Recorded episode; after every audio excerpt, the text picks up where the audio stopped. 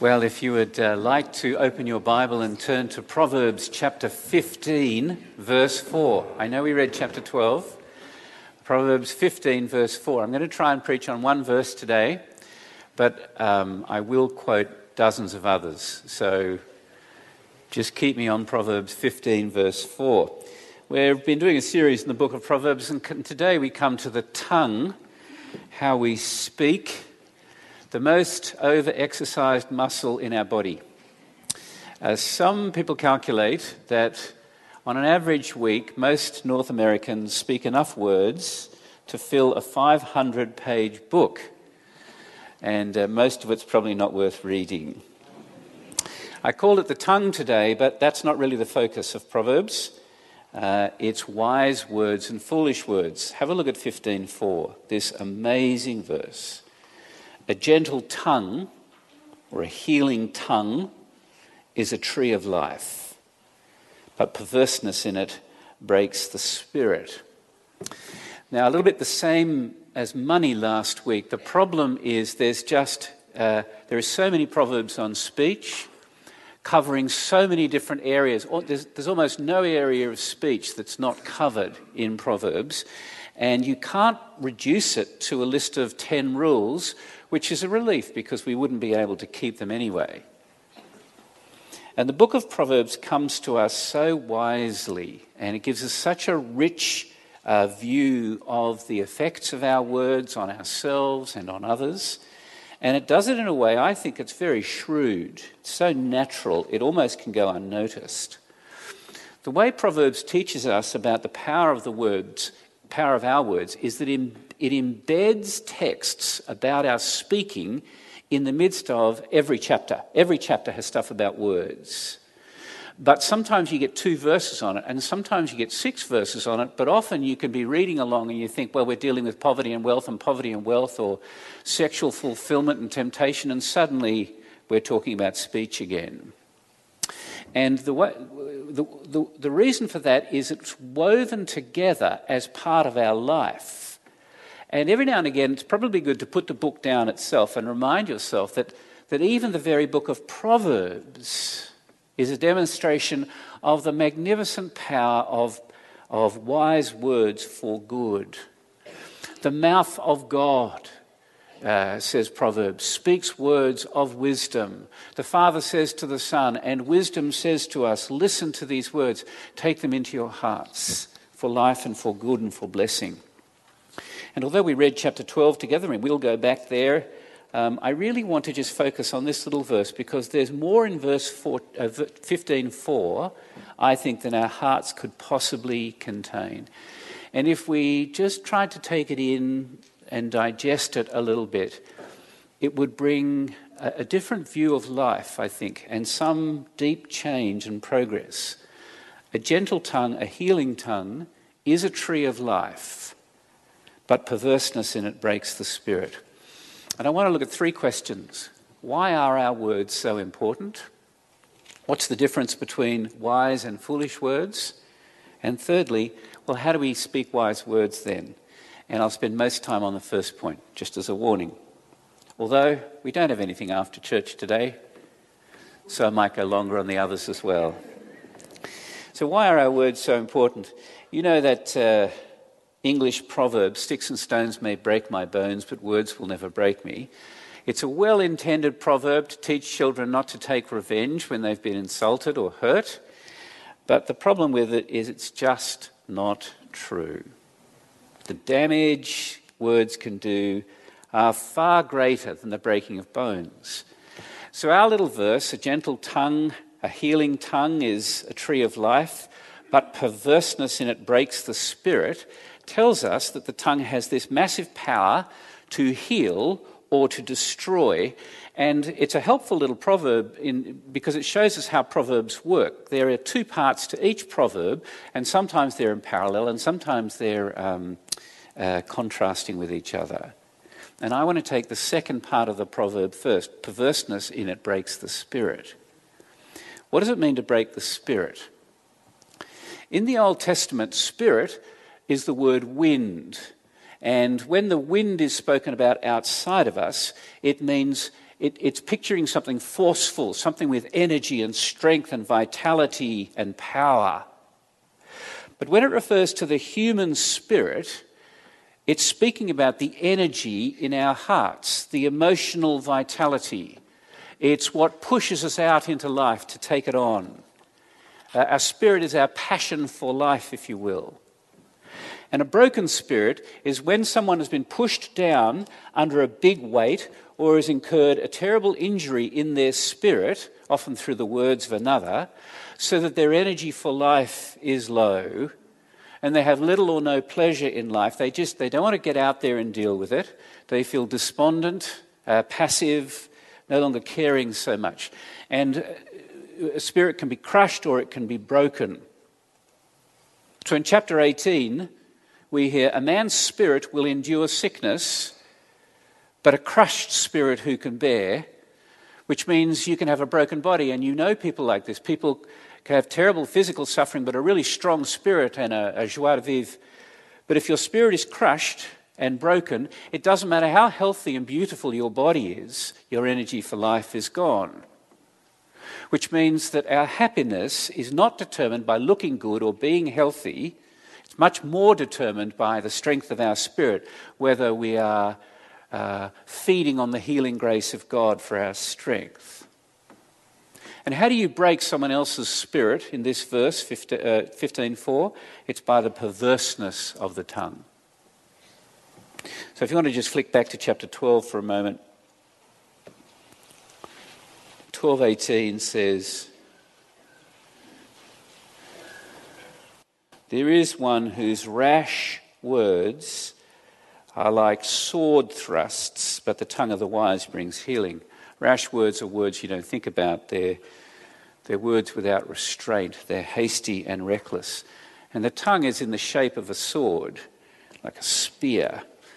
And what hasty words can do is what a sword can do to the body. It can cut it in half, can stab it and slice it. And words can cut straight through us. And Proverbs teaches us that perverse words come from a perverse heart. In chapter 6, verse 12, it says, A worthless person, a wicked man, goes about with crooked speech. And in verse 14, with perverted heart, devises evil, continually sowing discord. And when you pervert something, you just turn it upside down. You take a, you take a bowl of soup and you turn it upside down, or you twist a piece of rope and you um, turn it to a different purpose. God gave us words to bring us together, like He speaks with us.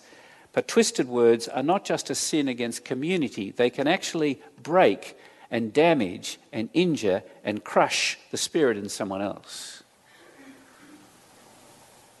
Every one of us knows this. Every one of us have probably received uh, sword stabs, and to our shame, we've given them.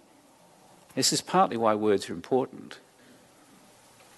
But I want to say that the emphasis on the book of, in the book of Proverbs is not on foolish, damaging, perverse words. The great emphasis is on the massive positive power of wise words.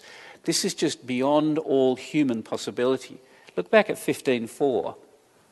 A healing tongue is a tree of life, but perverseness in it breaks the spirit. Now, the word gentle there in the Hebrew doesn't mean low volume, it doesn't just mean soothing, it's the opposite of breaking and fracturing. It's the word for mending and strengthening and healing. What it's saying is that wise words, healing words, can take a spirit which has had the wind knocked out of it and breathe the wind of God back into it again. And I wonder if you believe this uh, that with your wise words, you can help to heal a crushed and broken spirit in someone else. I think this is astonishing. Uh, that a spirit that might have been wounded or cracked or split, that your words can act as a balm or a splint or a, uh, some form of cure. That by our wise words we can strengthen each other for community, where people you can help people regain passion for life. And how is it that our words are so important and powerful? Verse 4 says, A healing tongue is a tree of life. And we started looking at this last week. I did not say this last week, though, that the tree of life occurs right at the beginning of the Bible in the book of Genesis in the Garden of Eden. And it occurs then again at the end of the Bible in the last chapter, Revelation 22.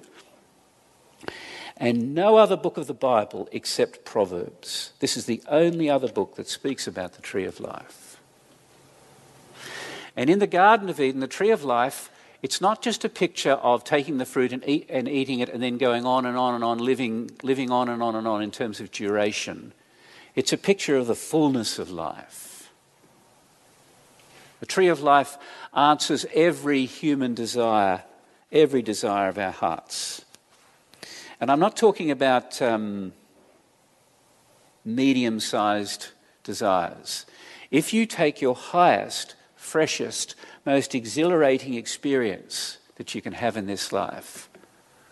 It is a pale reflection of the tree of life. The best experiences we have, if you hear a piece of music that is just heartbreaking, if you see art that is just ravishing, if you stand on the top of a mountain and feel like you could just fly, these things point beyond themselves to the tree of life and to the fact that nothing in this world can give us this joy. We're made for something greater. last week, we spent a bit of time talking about the fact that God protected the tree of life and has planted it again in the cross of Jesus Christ, so that on the cross, Jesus goes to death to give us this life, this fulfilling life, and he loses what he desires to give us all our desires. And that means that from now on, um, everything God has for us comes to us through the person of Jesus Christ. And incidentally, that's why um, living for a bucket list is not a Christian way to live. Because our desires are in Jesus Christ. And if you live for a bucket list, it means you're climbing a ladder, but it's up against the wrong wall. I should say the wrong tree. It also means that you can be patient when you've been insulted and misunderstood. It means you don't have to get your own way because we know that ultimately our true needs are satisfied in Jesus Christ and not here. But the blessing of God in Jesus Christ is not just to satisfy our own selfish needs, it's for healing us, healing our desires so that they'll be fixed on God.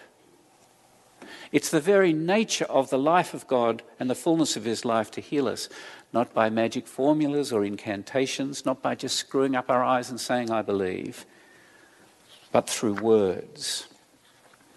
So, if chapter 15, verse 4 is true, it means that when you speak wise words to someone else, they can breathe the fragrance of Eden paradise. They can taste the fruit of the tree of life in your words. That's what our lives, our broken lives, and our broken world need.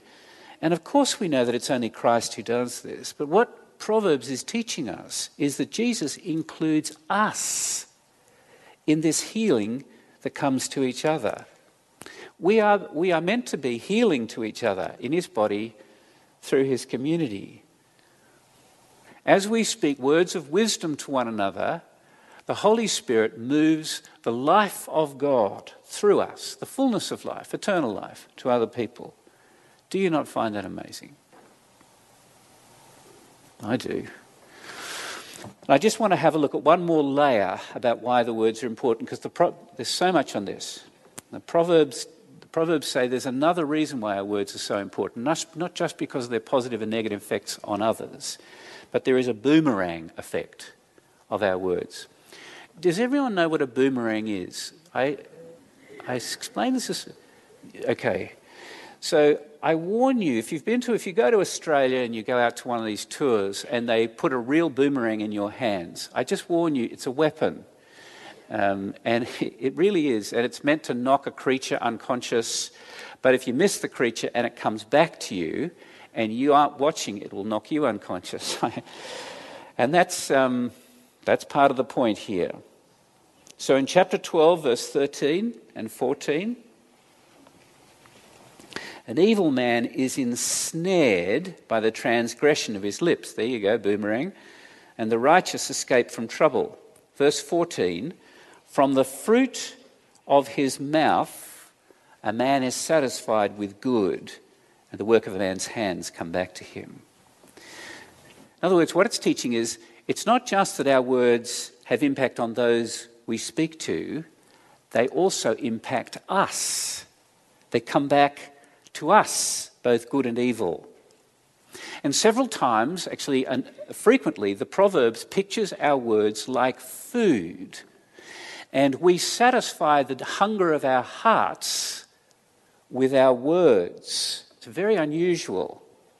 But I think it's a wonderful picture. Eating is a great picture of words because it's the idea of taking words, they come deep down inside us, they digest, they're digested and become part of us.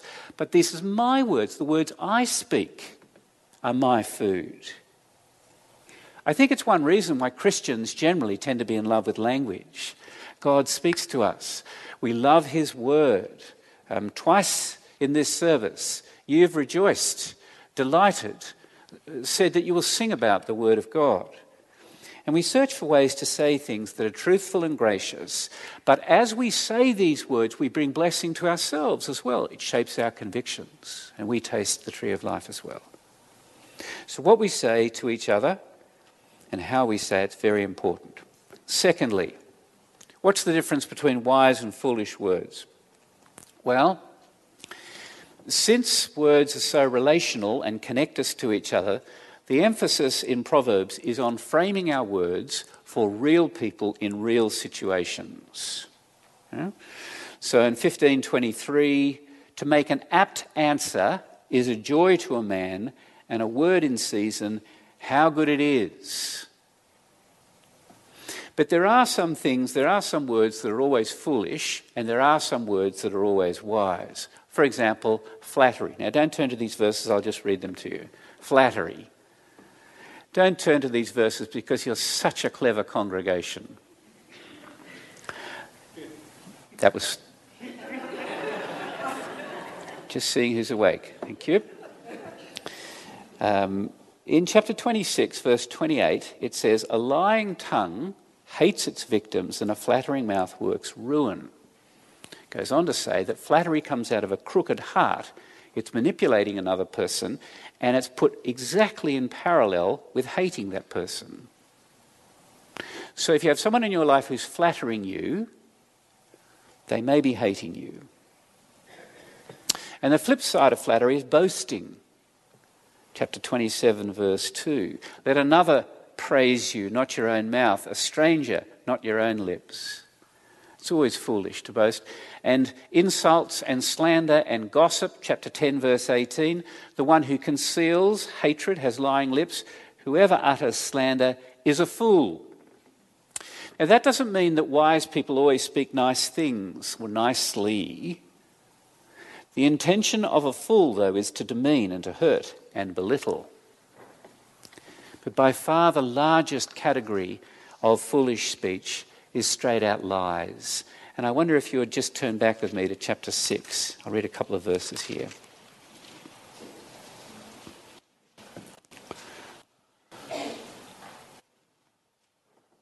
Uh, chapter 6, I'll start at verse 16. There are six things that the Lord hates, seven that are an abomination to him haughty eyes, a lying tongue, and hands that shed innocent blood, a heart that devises wicked plans, feet that make haste to run evil, a false witness who breathes out lies, and one who sows discord among brothers. Now, three of the seven of those sins have to do with what we do with our lips, lying. They're all sins against community Lies break the bond of love and fellowship. If you're in a relationship with someone who's lying to you, it's just evacuated of any form of covenant promise. And God hates lies because it sows discord. And He says these things are an abomination to Him. And you might be sitting there thinking, oh, that's an exaggeration, that's a bit of a strong word. I think it's very difficult for us because we, we are just so immersed in our own lies, little white lies and big back lies, black lies, and everything in between. And we believe and we tell ourselves the most outrageous silliness. We deceive ourselves, and the truth is not in us. But you see, for God, God knows the distance we fell in Adam and Eve in the garden. And He knows that death and evil and injustice and oppression all entered into our creation through lies. That Satan Satan tried to change the word of God, and when that didn't work with Eve, he just said, Remember, he said, You will not die. And it was a bald faced, flat out lie. That's how sin entered the world when Adam and Eve believed the lie. And God loves the truth, He is the truth. And his reaction is deeply personal. He's deeply outraged and revolted by lies. And I think that is the, the hope, the true hope of everyone who's been a, a real victim. It's the hope of those who've suffered injustice or who've cried out and gone unheard or where the truth has been covered up. Our God is a God of truth and consequences. He hates lies. But that does not mean that it's always wise to tell the whole truth. Sometimes you have to answer a fool according to his folly and sometimes not. It will depend on what will best serve the kingdom of God. It's very interesting, you know, you read through Proverbs, um, humour is very important. I know we're talking very seriously here, but um, let me give you. So in chapter 27, it says this Whoever blesses his neighbour with a loud voice, rising early in the morning, will be counted as cursing. I think that's funny. How about um, I shouldn't tell you a personal story. I won't. That, that's a true verse, though. Um, the end of chapter 17 even a fool who keeps silent is considered wise. When he closes his lips, he is deemed intelligent. So if you want to make others think you're more intelligent, just don't say anything. Wisdom and wise words is more than morality. So they're always at least truthful, but there's more. Uh, the Lord wishes our words to be righteous and reliable. And they tend to be gentle, but they can also be as strong as iron. So in verse 27, better an open rebuke than hidden love. Faithful are the wounds of a friend, profuse the kisses of an enemy. It's talking about rebuke. And uh, this is very difficult for West Coasters. Don't you feel, as West Coasters, we have, we've become absolute experts at navigating that sort of emotional space in conversations and knowing where the pain line is. And we know all the signals about when we're, we're approaching the pain line, we, we never cross the pain line. And so we tend to be superficial, and truth tends to be a victim, but we're very nice, very nice, very nice people. Well, the Bible calls us to cross the pain line with love and grace, with our own heart in our hands. And it's difficult to be faithful to Jesus without crossing the pain line in conversation. Wisdom is knowing how to deliver that difficult news and rebuke, and it's also knowing how to hear it and respond to it. So, um, that is, that's some of the ways that wise words are different from foolish words. A gentle tongue is a tree of life, perverseness in it breaks the spirit. The words are important. We've done a little bit on wise and foolish speech, and I just want to finish briefly. How do we get to speak wise words then? We're, we know from the New Testament that no human being can tame the tongue. Only God can, and that is encouraging.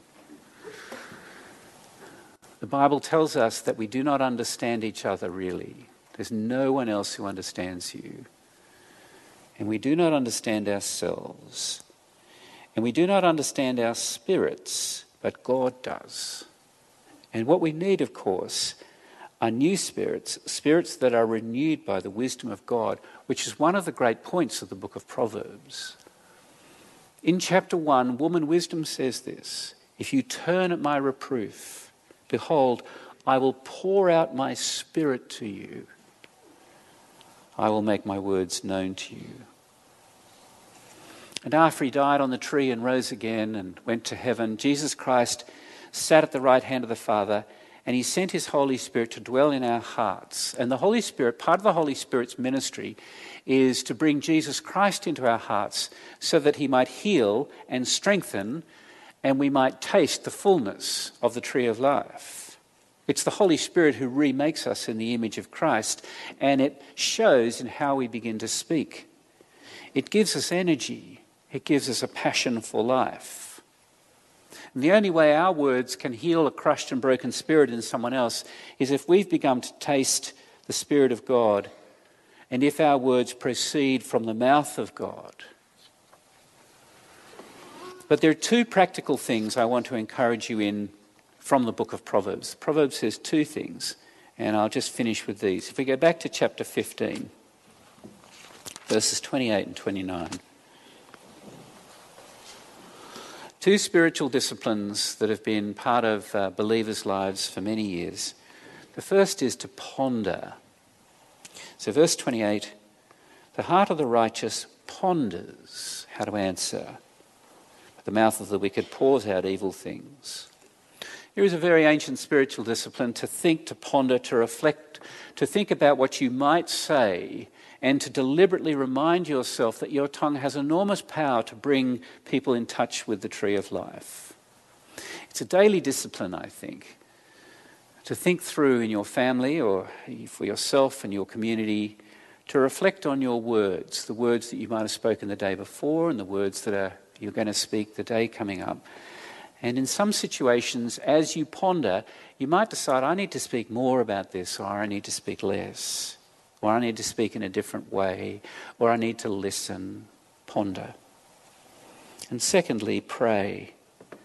The very next verse says, The Lord is far from the wicked, but he hears the prayer of the righteous.